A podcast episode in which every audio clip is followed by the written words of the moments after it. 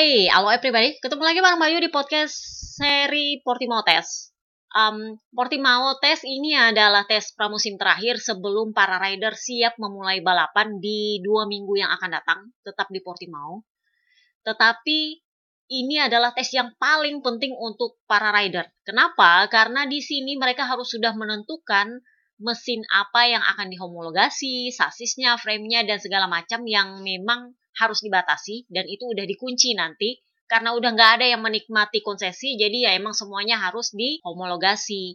Nah rata-rata pabrikan ini sudah menentukan mesin mana yang mereka homologasi sebelum Portimao dimulai. Even Honda. Jadi kalau kalian dengar di Sepang kemarin Mak Marcus bilang sisa dua yang mau diputuskan mana yang akan diuji untuk di Portimao.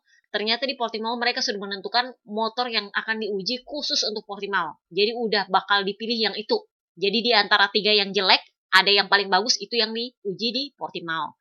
Yang mengejutkan dari Honda adalah kemarin kalau kalian dengar uh, podcast Sepang Tes kan gue udah bilang keuntungan Prince sebagai rider satelit adalah dia bisa saja punya motor yang berbeda dari motor para tim pabrikan dan voila Pak Prince bilang iya memang motor gue beda dari itu yang berdua. Itulah kenapa gue itu nggak bisa membandingkan apakah motor gue ini lebih baik atau enggak dari mereka. Kenapa? Karena motor kami beda. Jadi gue juga nggak tahu mereka mengujinya bagaimana. Gue juga nggak tahu apakah mereka juga menguji motor gue atau enggak. Tapi yang jelas motor gue itu beda sama Marcus dan Yuan Mir. Jadi motornya emang beda. Udah gue bilang, itu adalah keunggulannya jadi rider tim satelit mereka nggak terikat pada homologasi. Jadi nggak harus sama. Ibarat kata motor pabrikan ya motor pabrikan. Tim satelit ya bisa sama dengan motor pabrikan atau bisa spek lain. Entah itu spek B, spek A, spek C, whatever lah. Pokoknya yang penting itu memang versi pabrikan tapi nggak harus sama persis dengan pabrikan. Itulah yang dikatakan oleh Alex Rins. Uh, Honda sendiri pada dasarnya sih sudah memutuskan mesin mana yang akan mereka pakai ketika di Portimao. Jadi kan kemarin gue udah bilang, yang menentukan mesin mana yang akan dipakai untuk tahun ini itu adalah Mark Marcus. Khusus untuk tim pabrikan. Jadi ternyata di Portimao dia itu udah menentukan itu dari Sepang. Jadi kan kemarin dari Sepang tuh ada tiga tuh. Habis itu di hari kedua udah sisa dua. Nah di hari ketiga waktu hari Minggu tuh dia udah bilang sisa dua ini yang ditentukan supaya kita bisa memutuskan di Portimao. Nah ternyata di Portimao sisa satu yang dibawa. Jadi mereka sudah bisa fokus pada hal-hal lain untuk mengimprove mesin yang ya yang terbaik di antara yang jelek-jelek lah. Kurang lebihnya seperti itu. Apakah Mark Marcus puas dengan performa mesin yang dia pilih? Ya, dia harus mengakui yang enggak juga. Kami tidak berada di tempat yang kami inginkan. Tetapi, ini yang gue bilang, dia berusaha untuk kalau mau dibilang menghibur diri mungkin terlalu menghina gue ya. berusaha mengoptimiskan perasaan dia. Jadi dia bilang saya ingin kita semua memulai dengan optimisme tinggi. Karena itulah mental yang diperlukan untuk memulai musim. Kalau kita memulai musim sudah dengan pesimis ya nggak akan ke mana-mana. Jadi saya percaya bahwa Honda seiring dengan waktu nanti akan mengimprove, akan meningkat. Entah nanti di mana-mananya, pokoknya yang penting saya percaya aja lah dulu, saya optimis aja lah dulu memang ya kita nggak bisa memaksakan segala sesuatunya. Kalaupun kita mau balapan ya saya nggak bisa bohong nggak paling dia bisanya di tempat ke 5 sampai 10 nggak bisa ngimpi untuk menang sih. Dia sendiri mengakui bahwa motor Honda yang ada saat ini itu bukan motor pemenang. Tapi kalau kita harus memulai balapan ya kalau bisa fight untuk top 5 ya top 5. Kalau cuman bisa fight untuk top 10 ya top 10 ya ya seada-adanya lah. Kita usahakan yang terbaik aja lah. Jadi kurang lebihnya seperti itu. Sebenarnya sih dari segi top speed itu lumayan. Tetapi ada sesuatu yang hilang yang mungkin kurang fleksibel terutama karena memang sirkuit Portimao kan berangin, jadi memang aerodinamisnya sedikit agak tricky di sana. Jadi memang Mark Marcus berpendapat bahwa ini Honda saat ini udah ala-ala Yamaha kayak dulu-dulu yang mulai pilih-pilih sirkuit lah. Kenapa? Karena memang ada titik di mana sirkuit itu nggak cocok sama mereka. Jadi dianggapnya ini bukan sirkuit yang cocok buat dia. Tetapi ya yes, overall catatan waktu dan segala macamnya lebih baik lah daripada Sepang meskipun ya kalau diurutin dalam combined times mereka nggak terlalu bagus ada di luar top 10 tapi Katanya Marquez sih, ya lebih baik lah daripada Sepang. Ya nggak tau lah gue. gue tuh di antara sepertinya dia menyembunyikan sesuatu, cuman nggak mau terus terang bahwa ini jelek banget. Tapi ya udahlah, uh, sepertinya memang dia nggak mau terlalu menjelek-jelekan Honda. Yuan Mir sendiri bilangnya dia masih dalam proses adaptasi. Jadi dia bilang motornya Honda ini lebih berat daripada Suzuki. Jadi dia perlu merubah riding style yang amat sangat besar.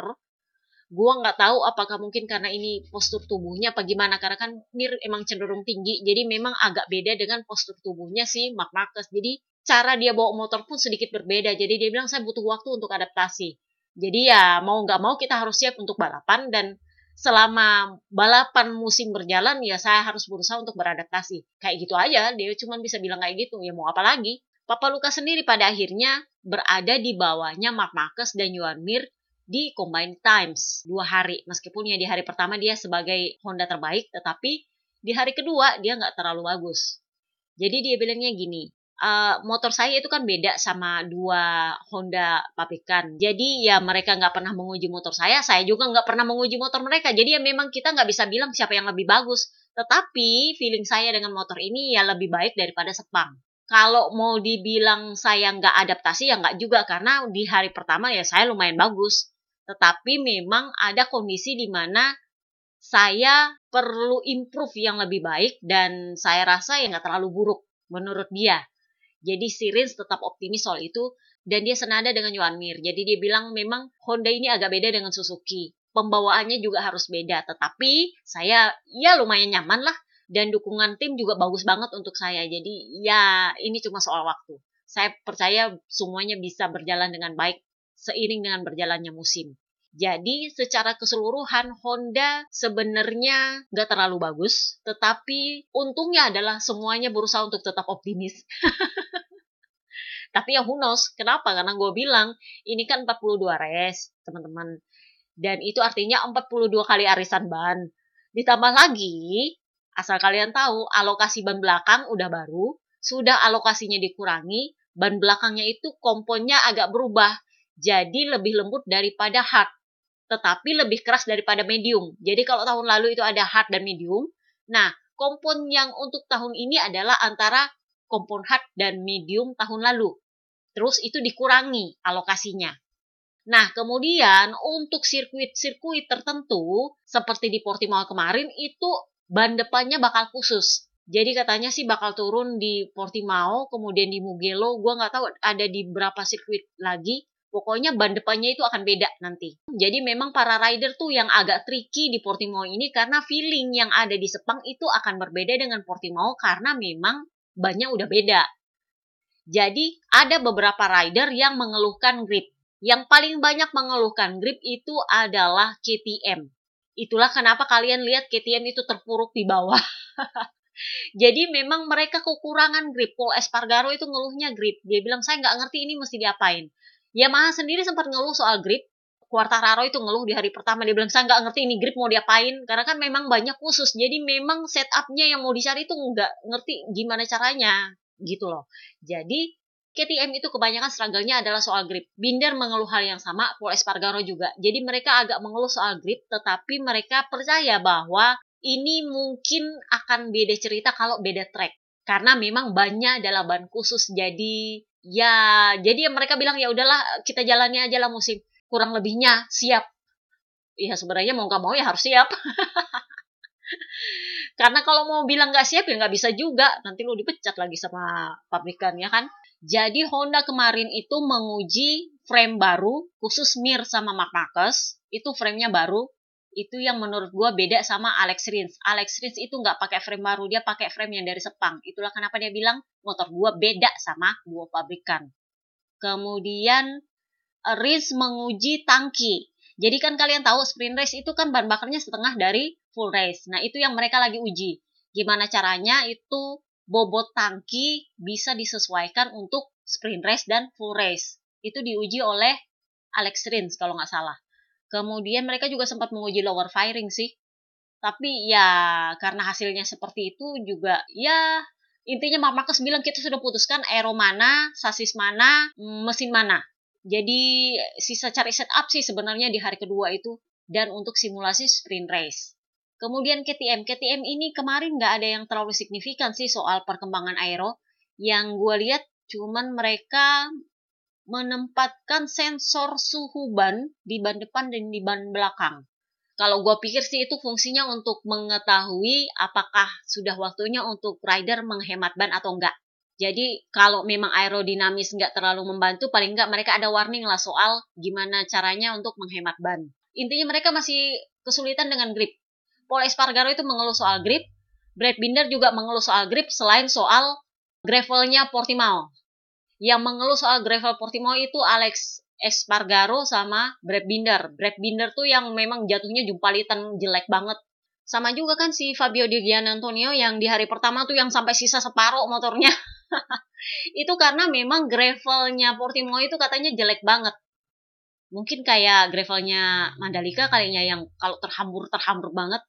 Ini katanya sih jelek banget. Nggak tahu apakah nggak diaduk atau gimana. Pokoknya Alex Espargaro tuh sampai yang dia bilang ampamnya dia tuh makin jelek gara-gara jatuh. Jadi dia habis jatuh, ampam dia kambuh, plus jatuh, dia akhirnya dibilang, itu tanganku udah nggak bisa diapa-apain lagi, udah nggak ada kekuatan. Makanya dia memutuskan mengakhiri tes lebih cepat di hari kedua. Karena dia bilang tangan saya udah nggak bisa dipakai. Sudah lemas banget. Fabio Di Antonio pun itu nggak ikut tes di hari kedua. Karena kan waktu crash di hari pertama, itu udah motornya sisa separuh. Ya untungnya sih nggak ada patah tulang setelah diperiksa di rumah sakit. Tapi katanya sih badannya tuh lebam-lebam.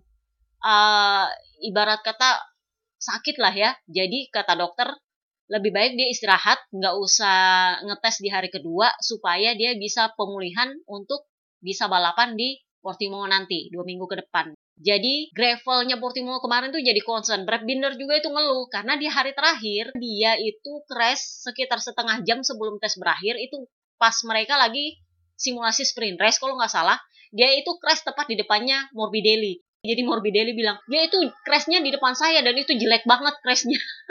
Jadi si Binder tuh bilang, itu Portimao perlu memperbaiki gravel deh, emang jelek banget gravelnya. Karena crashnya tuh bikin sakit, katanya. Jadi ya, kita lihatlah nanti dua minggu ke depan akan seperti apa. Kemudian yang paling inovatif seperti biasa tetap Aprilia. Jadi kemarin tuh di Sepang Tes kan Papa Kembar sempat bilang, e, kami punya Aero Pamungkas yang baru akan diuji di Portimao Gue pikir cuma satu, ternyata banyak pemirsa. Jadi kemarin itu mereka pakai winglet di bawah stang. Kayaknya itu terusan dudukannya itu dari garpu ban depan. Itu tepat di depannya radiator. Gua nggak tahu apakah itu fungsinya untuk mendinginkan radiator atau gimana. Pokoknya wingletnya ada di belakang ban, di antaranya radiator. Kemudian juga mereka tetap bawa aero ekor pesawat yang di belakang, kayak ekor pesawat. Yang anehnya lagi adalah swing arm mereka dipasangi sirip. Jadi si Alex Espargaro itulah kenapa dia mengakhiri tes lebih awal karena di hari terakhir itu dia pakai lower firing dipadukan dengan aero belakang yang ala ekor pesawat, dipadukan dengan swing arm yang pakai sirip, dipadukan dengan winglet yang di antara radiator, jadi memang ground efeknya itu luar biasa. Jadi Papa Kembar bilang kayak gini, ini motor memang sangat terbantu dengan aerodinamis. Jadi memang gripnya itu enak banget buat dipakai. Cuman masalahnya, effort untuk nikung itu luar biasa. Untuk mengendalikan motor itu susah. Akhirnya, ampam dia itu kambuh.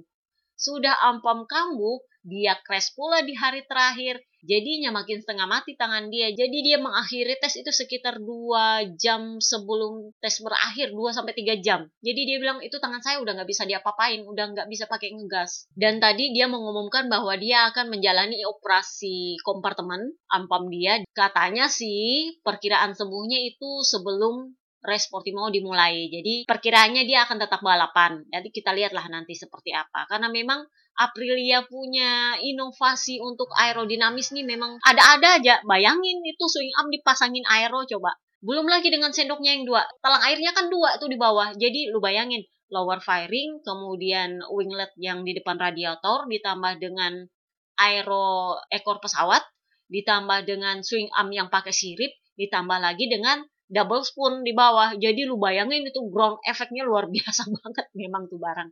Jadi memang Papa Kembar bilang, aerodinamis yang ada itu memang sangat membantu performa Aprilia karena memang ground efeknya itu luar biasa. Cuman konsekuensinya adalah ke fisik. Itulah kenapa dia bilang ampam saya kambuh. Nah, Papa Nina itu memang sedikit kecewa dengan Portimao. Karena dia bilang saya sebenarnya lebih nyaman di Sepang, tapi begitu di Portimao kok ya feelingnya kurang dapat. Jadi dia pikir mungkin itu karena memang tipikal sirkuitnya mungkin yang berbeda. Jadi dia bilang ya udahlah, yang penting kita fokus pada pekerjaan kita menguji semua yang bisa diuji, segala macamnya. Yang penting adalah kita sudah siap untuk menjalani balapan ini dan kalau memang ini adalah tipikal sirkuit yang khusus karena memang sangat memerlukan aerodinamis karena kan berangin ya saya mengambil standar saya di Sepang karena kan di Sepang dia bagus itu kan sirkuit yang lebih normal kalau di Portimao kan itu berangin jadi ya nggak bisa dijadikan patokan soal performa dia untuk musim ini. Papa Ali sendiri meskipun nggak terlalu bagus di combined times, dia bilang cukup optimis kalau race. Dia bilang ya mungkin bisa lah kita kalau lima besar. Pede juga sih dia. Tapi dia bilang adaptasi dia ke Aprilia ini lumayan bagus. Lebih enteng katanya sih dari KTM. Aham. Jadi ya kurang lebih kalau menurut gue sih dia mungkin agak-agak senang lah. Nggak masalah soal pindah dari KTM ke Aprilia. Kemudian Yamaha. Nah ini. Penyakitnya Yamaha dari Sepang tes kemarin itu adalah perkara ban. Jadi setting bannya itu masih belum dapat. Jadi hari pertama itu jurum lagu itu yang memang bisa kelihatan memang keselnya. Udah kesel sarkas lagi dia itu saking sebelnya. Jadi dia bilang kayak gini kalau kalian mau tanya apakah kita bisa balapan untuk besok atau enggak, saya bilang kita belum siap balapan. Terus saking keselnya dia di hari pertama. Tetapi di hari kedua, secara mengejutkan dia berhasil comeback. Dia berhasil bertinggir di tiga besar combined times. Jadi dia bilang kayak gini, uh, jelas M1 tahun ini menunjukkan kemajuan. Setelah dua tes yang amburadul dan dia kesel banget, akhirnya dia mengakui bahwa M1 akhirnya ada peningkatan. Jadi dia bilang, setelah empat tahun terakhir, Yamaha itu cuma kasih motor yang sama, nggak pernah berbeda itu mesinnya cuma detailnya yang berbeda. Sementara Ducati itu memberikan mesin yang baru mesin yang baru mesin yang baru. Dan pengembangan mereka itu signifikan. Sementara M1 itu empat tahun terakhir mesinnya sama cuma detailnya yang beda itu aja yang diperbarui detailnya. Tetapi yang tahun ini, ya saya akui ada perubahan. Sebenarnya saya nggak tahu gimana caranya untuk mencari solusi di hari pertama kemarin. Tetapi setelah kami berpikir, berpikir, berpikir, di hari kedua kami mencoba sesuatu. Kami memakai setup sasis tahun 2022 digabung dengan mesin tahun 2023. Jadinya secara mengejutkan, eh bagus. Lumayan loh top speed dia 339 lumayan lah ya ya top speednya Jorge Martin sih 347 ya ya lumayan lah ya 8 km per jam. Tapi kalau mau dibandingkan dengan Peko Banyaya ya ya nggak jauh beda lah ya. Jadi ya dia lumayan sumringah. Jadi dia bilang kayak gini kalau mau dibilang apakah kita punya potensi untuk Jurdun kalau saya belum melihat catatan waktunya Peko Banyaya, saya bilang ya mungkin bisa. Tapi begitu saya lihat catatan waktunya Peko Banyaya, ya oke okay, mari kita usaha. Lu bayangin itu Peko Banyaya tembusnya 1 menit 37 detik, Bo. Satu-satunya rider yang tembus 1 menit 37 detik kemarin di Portimao cuma dia. Nggak ada yang bisa tembus. Peringkat kedua siapa ya? Si Sarko ya? gue lupa si Sarko nggak dapat juga cuma satu menit 38 detik habis itu Quartararo satu menit 38 detik yang cuma tembus satu menit 37 detik itu cuma Peko. Jadi mereka bilang kita harus angkat topi sama Peko. Luar biasa loh dia. Setelah di Sepang dia sempat bilang uh, levelnya GP 23 ini masih perlu ditingkatkan. Di Portimao kemarin dia bilang kita sudah siap 100% untuk balapan. Dia sendiri bilang saya nggak mau memfavoritkan diri saya sendiri sih. Saya tahu Quartararo Enea Bastianini dan Mark Marcus itu pasti punya perlawanan. Jadi saya nggak mau bilang uh, saya difavoritkan untuk Jurdun karena ya segala sesuatunya bisa terjadi. Udah gue bilang kita akan punya 42 race dengan alokasi ban yang berbeda, dengan 42 arisan ban juga, dengan alokasi ban yang berbeda, dengan ban belakang baru, dan dengan ban depan yang kadang-kadang khusus. Jadi Michelin itu sedang menguji ban baru yang kemungkinan akan digunakan sepenuhnya di tahun 2024. Tetapi untuk musim ini itu hanya akan digunakan di sirkuit-sirkuit tertentu, terutama di Portimao. Tetapi untuk tahun depan kemungkinan itu akan digunakan full. Nah, untuk tahun 2025 itu ada lagi bannya. Itu mereka juga sudah persiapkan katanya. Jadi ya tiap tahun ganti ban, Pak. Pusing lah itu rider. Jadi secara keseluruhan si Quartararo senang. Nah, yang puyeng siapa? Morbidelli. Jadi Morbidelli bilangnya kayak gini. Um, saya akui gapnya itu masih jauh. Tapi ya saya lumayan oke okay lah. Paling nggak saya tahu oh motor saya seperti ini, paketnya seperti ini yang kita harus lakukan adalah gimana caranya untuk mengurangi gap dengan Quartararo. Dia punya standar itu Quartararo soalnya. Jadi dia bilang dia mau mengurangi gap dengan Quartararo. Nah, ini nanti kita bahas soal dia di akhir podcast. Karena kita akan membahas soal VR46 di akhir podcast. Nah, itulah kenapa Morbidelli ini yang agak-agak um, kalau mau dibilang kecepatannya sih mirip-mirip dengan kecepatan balapan tahun lalu. Cuman ini kan MotoGP, orang kan meningkat, jadi ya saya harus juga meningkat. Nggak mungkin saya harus sama dengan tahun lalu, harusnya lebih baik dari tahun lalu. Jadi dia bilang ya kita akan usahakan untuk mengurangi gap ini. Yamaha kemarin itu yang menarik perhatian adalah aeronya. Mereka pakai aero belakang yang kayak piring plate nggak jelas gitu. gue bilangnya kayak piring pesta. Jadi itu kan segi empat tuh tapi agak cekung. Jadi emang kayak piring sih sebenarnya. Kalau lu pernah ke pesta yang ada piringnya segi empat agak cekung gitu nah kayak gitu. Kayak piring dessert. Jadi si Quartararo bilang ya gue akui itu emang jelek. Sampai ada mekanik saya yang bilang mudah-mudahan ini barang nggak bekerja. Karena kalau bekerja kan berarti kan harus dihomologasi tuh. Jadi dia bilang mudah-mudahan nggak bekerja jadi nggak perlu dipakai. Saking jeleknya coba. Ya gue akui emang itu jelek. Seaneh-anehnya aeronya Aprilia tetap aja aneh tuh aeronya Yamaha yang satu itu. Gue tuh sempat mikir kalau kita taruh telur di situ kira-kira kan anggaplah dengan sasen ring yang panasnya luar biasa terus dia pakai aero seperti itu terus kita taruhin telur ceplok di situ masak nggak ya kira-kira? Emang beneran kayak piring soalnya. Jadi si Cortana bilang mudah-mudahan nggak bekerja jadi kita nggak perlu pakai deh. Si Morbidelli sendiri bilang ya memang seakui sih Yamaha itu nggak bisa dibilang canggih juga kalau soal aerodinamis tapi ya mungkin dalam kondisi tertentu atau trek tertentu mungkin itu akan bekerja tapi memang lucu itu barang. Barusan itu gue lihat aero tuh kayak emang plat kayak tempat duduk tambahan saking tingginya udah tinggi lebar panjang. Emang kayak piring.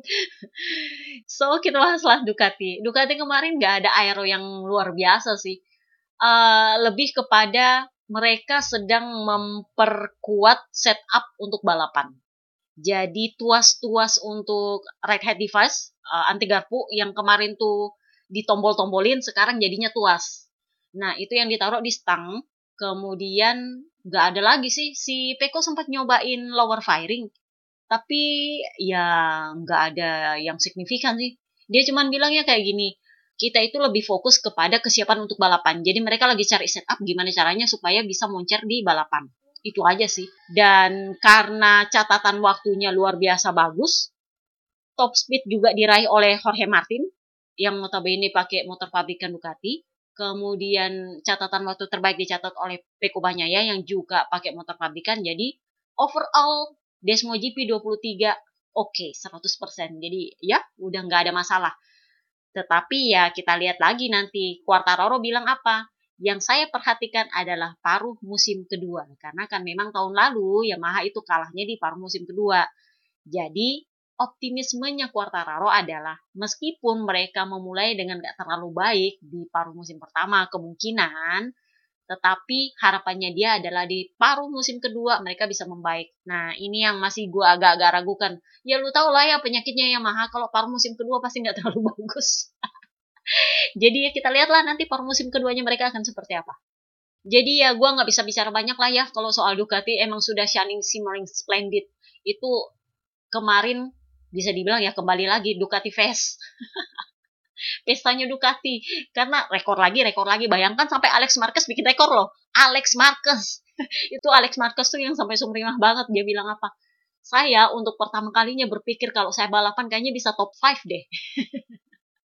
Karena dia merasa nyaman sekali dengan Ducatinya. Setelah dia tersesat di Honda selama tiga tahun, akhirnya dia senang di atas motor. Jadi dia bilang, kayaknya kalau kita balapan kayaknya bisa top 5 deh, saking senangnya dia. Jadi ditanya, jadi apakah kamu ribut sama Mark lagi? Jadi dia bilang kayak ya enggak sih, soalnya Mark juga. Cuman dia tanya, kamu pasti cepat kan tadi? jadi dia jawab, ya, ya lumayan lah, seneng. Karena memang Honda lagi punya masalahnya sendiri, jadi kita nggak bisa bandingkan lah ya. Saya punya Ducati GP22 yang emang sudah full develop, sementara dia kakaknya kan pakai Honda yang memang lagi dalam proses pengembangan karena kan dia pakai motor pabrikan sementara Alex Marquez sudah pakai Desmo GP 22 yang memang sudah pleng sudah paten pengembangannya. Eh, jadi nggak bisa dibandingkan. Jadi dia bilang ya semua punya masalahnya masing-masing tapi yang jelas saya senang. Jack Miller sendiri mengakui soal Alex Marquez. Jadi dia bilang kayak gini di antara para Ducati yang paling impresif adalah Alex Marquez. Kenapa? Karena dia adalah orang yang totally new di Ducati, otomatis harus beradaptasi setelah dia selama ini bercokol dengan Honda. Dan dia ternyata bisa cetak rekor, kan dia sempat cetak rekor, meskipun ya akhirnya dikalahkan sama Jorge Martin, habis itu dikalahkan sama Peko Banyaya. Jadi yang Jack Miller bilangnya, akan ada nanti saatnya di mana Alex Marquez itu akan membuktikan bahwa dia bisa sepenuhnya beradaptasi dengan Ducati. Jack Miller sendiri nggak mau berkomentar terlalu jauh soal KTM yang dia pakai, tapi dia bilang ya sensasinya makin hari makin bagus, tetapi saya melihat peluang bagus di sprint race. Jadi dia bilang kalau sprint race semuanya bisa terjadi, apa pun bisa terjadi dan selama lu bisa gas full dan lu punya nyali, apa pun bisa terjadi. Jadi dia bilang saya sih nggak terlalu pesimis soal KTM ini. Meskipun Paul Espargaro dan Brad Binder itu mengeluh soal grip. Ya, grip kan itu perkaranya untuk full race. Kalau sprint race siapa yang peduli sama grip? Pokoknya gas aja full. Itulah kenapa Jack Miller bilang, saya lebih berpikir soal sprint race. Kalau soal full race ya kita lihatlah nanti case by case So, kita udah bahas soal tes Portimao. Waktunya kita bahas soal VR46. Jadi kemarin tuh di komentar apa ya? Gue lupa di YouTube ya ada yang nanya soal kenapa kita nggak bahas soal Moto2 VR46. Jadi sebenarnya kalau mau dibahas soal Moto2-nya VR46 ya nggak ada Moto2-nya mereka. Mereka kan udah nggak punya tim di sana. Nah masalahnya juga rider yang ada di situ si Savietti. Kenapa? Karena Antonelli ternyata nggak dikonfirmasi. Bahkan Minyo pun itu nggak ada tim untuk tahun ini, jadi dia nggak balapan teman-teman. Meskipun di Moto3 itu dia di klasemen itu masuk top 10. Finishnya kalau nggak salah 9 kalau di klasemennya uh, Moto3. Itu dia nggak dapat tim loh. Jadi kemarin tuh ada wawancara eksklusif untuk Andrea Minyo. Jadi si Minyo tuh bilang kayak gini. Banyak orang berpikir bahwa menjadi murid di VR46 Rider Academy itu bakal mulus karirnya. Saya bilang Enggak. Kenapa? Faktanya Antonelli nggak ada tempat. Saya pun nggak ada tempat. Saya yang finish dalam top 10 di klasemen itu nggak ada tempat. Kalau lu mau tetap membalap di Moto3, lu harus punya duit sekitar 200 ribu euro. Untuk masuk ke Moto2, lu harus bayar 400 ribu euro. Jadi, siapa yang punya uang ya dia yang membalap. Jadi itu alasan kenapa Venati kemarin didepak tanpa gaji. Dan yang masuk adalah Alonso Lopez. Nah untungnya adalah Alonso Lopez itu performanya bagus selain dia juga membayar. Jadi si Minyonya bilang kayak gini, siapa yang punya uang itu yang balapan. Meskipun kenyataannya mereka itu finishnya di belakang saya saat di klasemen akhir musim. Saya sebenarnya sudah dengar-dengar bahwa mereka akan mendepak saya. Tetapi meskipun pada akhirnya saya finish di top 10 klasemen, mereka nggak tertarik. Kenapa? Karena saya nggak punya duit. Jadi memang kalau kalian bilang VR46 Academy akan menjamin karir, saya pastikan enggak. Kenapa? Karena ini soal duit. Tim butuh duit. Nah, masalahnya adalah VR46 nggak punya tim lagi di Moto3 dan Moto2. Kalau kemarin-kemarin mereka punya tim, itu lain cerita. Nggak ada yang perlu bayar, karena kan sudah punya tim sendiri. Nah, masalahnya adalah lu harus ke tim lain yang bukan di VR46. Jadi ya lu harus bayar. Terus si Vietti apakah harus bayar atau enggak? Ya enggak. Kenapa? Karena dia termasuk dalam kesepakatan dengan Fantik kemarin. Karena kan VR46 kemarin pindahnya ke Fantik. Itu gosipnya masuk dalam kesepakatan si Vietti. Tetapi Antonelli enggak. kemarin memang sempat dia mau dibawa, dua-duanya mau jadikan rider. Masalahnya adalah performanya Antonelli juga ya nggak bisa dibilang bagus ya. Kalau menurut gue juga nggak bisa dipaksakan bagus karena kan dia masih rookie kemarin di Moto2. Ya menurut gue memang sepertinya cuma jadi alasan aja buat Fantik. Mungkin rider lain punya duit untuk bayar jadi ya mereka juga lagi butuh duit kan. Ya didepaklah tuh si Antonelli. Nah sama kondisinya dengan si Minyo. Jadi Minyo bilang yang punya duit yang balapan. Meskipun faktanya mereka itu lebih buruk dari gue di klasemen ya selama ada duit ya seperti itu. Ya begitulah kerasnya dunia Moto2 dan Moto3 jadi si Minyo itu bilang saya memang kesal karena saya harus diam di rumah. Lu bayangin dia itu kan punya fanbase. Sudah punya fanbase ternyata nggak dapat tim. Jadi dia bilang saya terus terang saya kesal tapi itu bukan berarti saya berkecil hati. Saya akan terus berlatih untuk siap kalau misalnya nanti dibutuhkan. Jadi dia ibarat kata mau jaga-jaga seperti ceritanya Alonso Lopez. Jadi begitu ada yang didepak dia masuk jadi dia nggak mau bayar nih ceritanya. Kurang lebihnya sih seperti itu. Ya kita lihatlah nanti seperti apa. Nah si Minyo juga sempat ngomong nih soal Morbidelli. Jadi si Minyo itu bilangnya kayak gini. Kalau kita mau bicara soal Morbidelli itu kita bakal lama. Kenapa? Karena dia memang agak unik orangnya. Orang Brasil satu ini, karena kan si Morbidelli kan memang darahnya Brasil. Orang Brasil satu ini sebenarnya baik banget. Saya berterima kasih sama dia karena pacar saya itu lagi belajar di gue lupa di mana dia bilang di rumah apa di mana? Gitu kan. Uh, dia bantuin si Morbidelli yang bantu.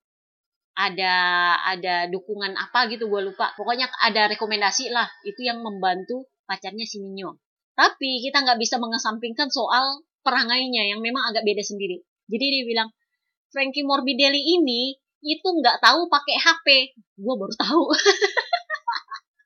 Jadi Morbidelli itu nggak tahu pakai HP.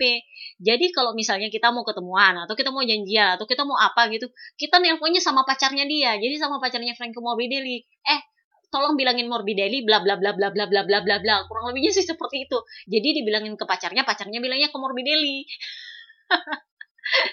itu yang pertama. Yang kedua, itu saking santainya, itu mungkin dia bisa lupa bahwa kita akan race dua minggu lagi. Kalau minggu depan race itu belum tentu dia ingat. Jadi memang lu harus memperingatkan dia bahwa eh kita mau race minggu depan. Jadi ya memang masih ingat dulu si Morbidelli telat datang. Waktu itu Baby Vale masih balapan masih ada Dovi kalau nggak terus si Dovi nanya sama Baby Vale eh itu Morbidelli emang biasa terlambat ya? Terus Baby Vale bilang ya memang dia kayak gitu. Terlambat ya terlambat aja. Karena memang ya seperti itulah. Dia itu emang orangnya san jadi si Minyo itu bilang si Peko itu sampai sering sekali mengejek-ngejek dia karena memang dia itu orangnya santai sekali sementara Peko kan orangnya guyonan. Jadi dia bilang Allah lu terlalu santai sih orangnya. Kapan bagusnya kalau terlalu santai? Ya ya seperti itulah. Jadi si Minyo bilang ya kita juga ya di atas kertas ya ya faktanya juga memang dia layak untuk dihina-hina sih sebenarnya. Ya pokoknya saya harapkan yang terbaik lah untuk si Morbidelli jadi si Meregali sendiri juga sempat ditanya kemarin setelah tes Portimao soal si Franco Morbidelli. Jadi Meregali bilang kita sebenarnya waktu musim lalu dia kan bagus. Kita ekspektasinya bagus untuk dia, tetapi memang ya hasilnya ternyata nggak berjalan sesuai dengan yang diinginkan. Dan kita lihatlah musim ini akan seperti apa. Yang jelas kita mengharap peningkatan yang bagus untuk Frankie Morbidelli.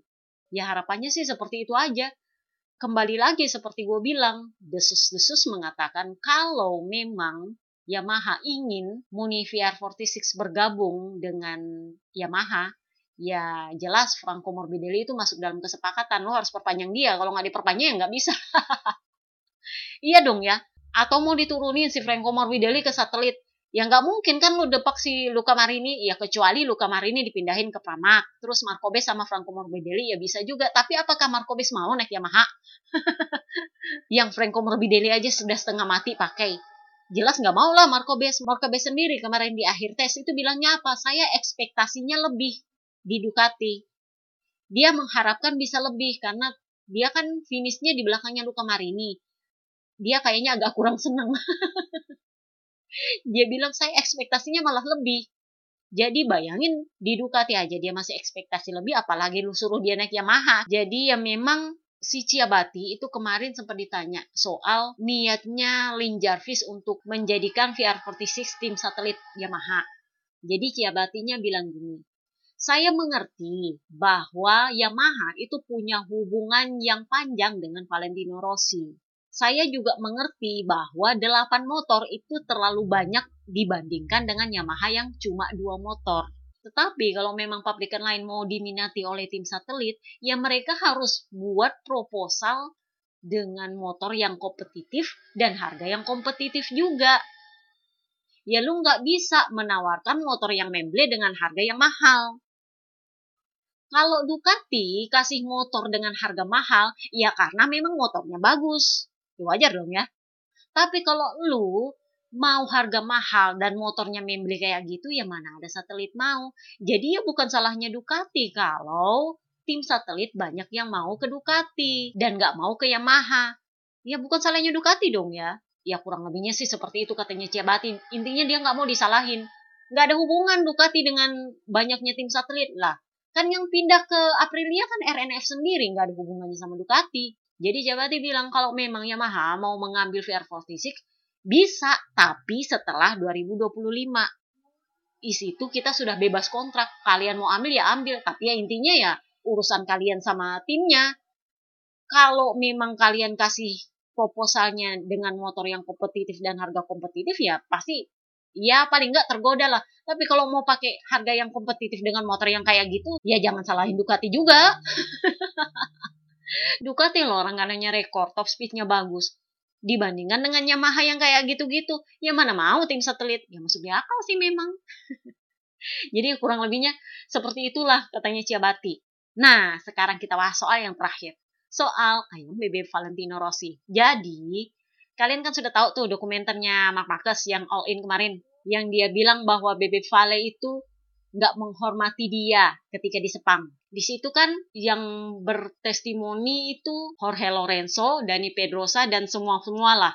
Dan di situ juga kan Jurunda Mark Marcus membahas soal Sepang Class yang dia bilang dia merasa nggak dihormati. Nah, ternyata produsernya dokumenter In ini buka kartu. Jadi dia bilang kayak gini. Sebenarnya kami sudah mengundang Valentino Rossi. Jadi kan waktu itu mereka sudah tanya ke Dani Pedrosa dan Jorge Lorenzo untuk memberikan testimoni persaingan mereka dengan Valentino Rossi. Karena kan Valentino Rossi akan terkait dengan Mark Marcus juga di dokumenter All In ini. Nah mereka berdua itu sebenarnya sudah setuju. Sudah setuju untuk memberikan testimoni soal Valentino Rossi, soal Bebe Vale persaingannya mereka selama mereka balapan gitu kan. Ternyata Bebe Valenya yang nggak mau. Jadi Valentino Rossi itu menolak katanya. Valentino Rossi mengatakan no untuk berkontribusi di dokumenternya Mark Marcus. nah jadi kemarin itu si Mark Marcus ditanya soal ternyata Bebe Vale nggak mau berkontribusi di dokumenternya dia yang all in. Jadi Mark Marcus sih bilang kayak gini, uh, mungkin saya akan bicara sama dia tapi mungkin dalam waktu 20 tahun ke depan kali ya. Nanti 20 tahun lagi deh baru ngomong sama dia.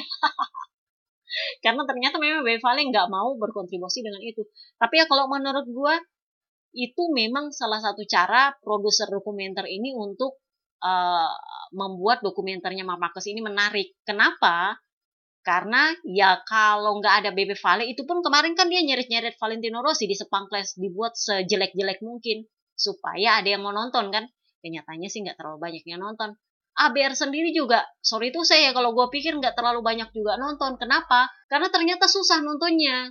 Katanya sih berbayar apa gimana, gue juga nggak pernah nonton sih. Tetapi kalau itu ada Bebe Vale yang berkontribusi di situ, otomatis kan Bumi juga pasti nonton. Itu triknya produsernya dokumenternya Mark Marcus. Sayangnya Bebe Vale tahu tuh bakal dipakai buat pansos dia. Jadi dia bilang apa? No. ya maaf. Seperti itulah. Intinya sih Baby Vale nggak mau dipakai pansos. Jadi ya itulah podcast kita hari ini. Portimao Test udah, kemudian VR46 dan Yamaha udah, uh, Morbidelli juga udah kita bahas, kemudian uh, Bebe Vale dengan dokumenter all in-nya Jurunda Core. Um, ini artinya gue nggak akan posting podcast untuk akhir minggu depan ya. kita baru akan podcast untuk Portimao GP yang mungkin 2 atau 3 minggu depan. Oke? Okay? Itu aja, see you next time guys. Bye-bye.